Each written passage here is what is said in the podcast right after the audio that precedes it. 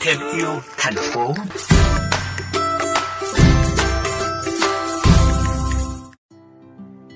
Xin được giới thiệu cùng quý thính giả, người đang trò chuyện với chúng ta lúc này là bạn Lê Khánh Ngọc, trưởng dự án xà phòng lá bàn.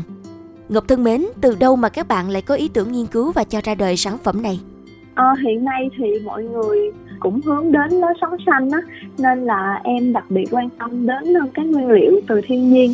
Trong cái nhân hạt bàn á, nó chứa 50% dầu béo, có mùi vị rất là dễ chịu và có rất nhiều công dụng tốt đối với sức khỏe theo em theo em nghiên cứu là nó tốt cho tim mạch nha, nó cân bằng lượng cholesterol và cho huyết áp nữa. Em cũng đã có tìm hiểu những bài nghiên khoa học đã được nghiệm thu á, thành phần chính trong lá cây bàn là beta sitosterol à, ờ, và trong lá nó chứa nhiều vitamin E nè, ketone, quali. Vì vậy lá bàn là một vị thuốc nó rất nhiều công dụng tuyệt vời trong điều trị bệnh luôn. Em thấy nó là vốn là nguyên liệu có sẵn trong tự nhiên mà nó có nhiều công dụng tốt nữa. Vì vậy ờ, em tìm tòi em nghiên cứu ra để em ờ, sản xuất ra loại xào xà phòng tắm lá bàn để nó hỗ trợ cải thiện tình trạng viêm da cơ địa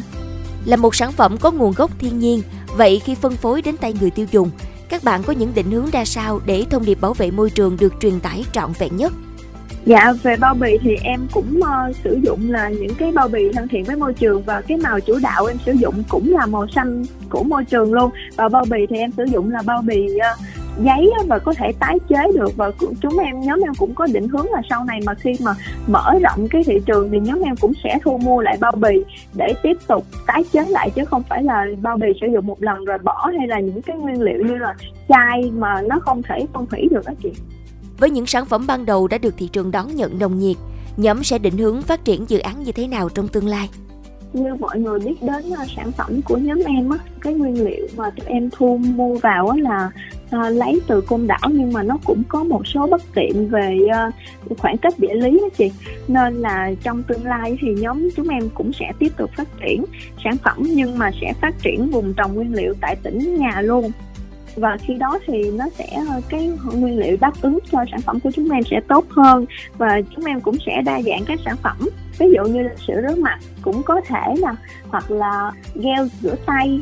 và ngoài ra thì chúng em cũng sẽ ờ, đẩy mạnh sản xuất hơn và mở rộng thị trường để phục vụ cho nhiều đối tượng khách hàng hơn.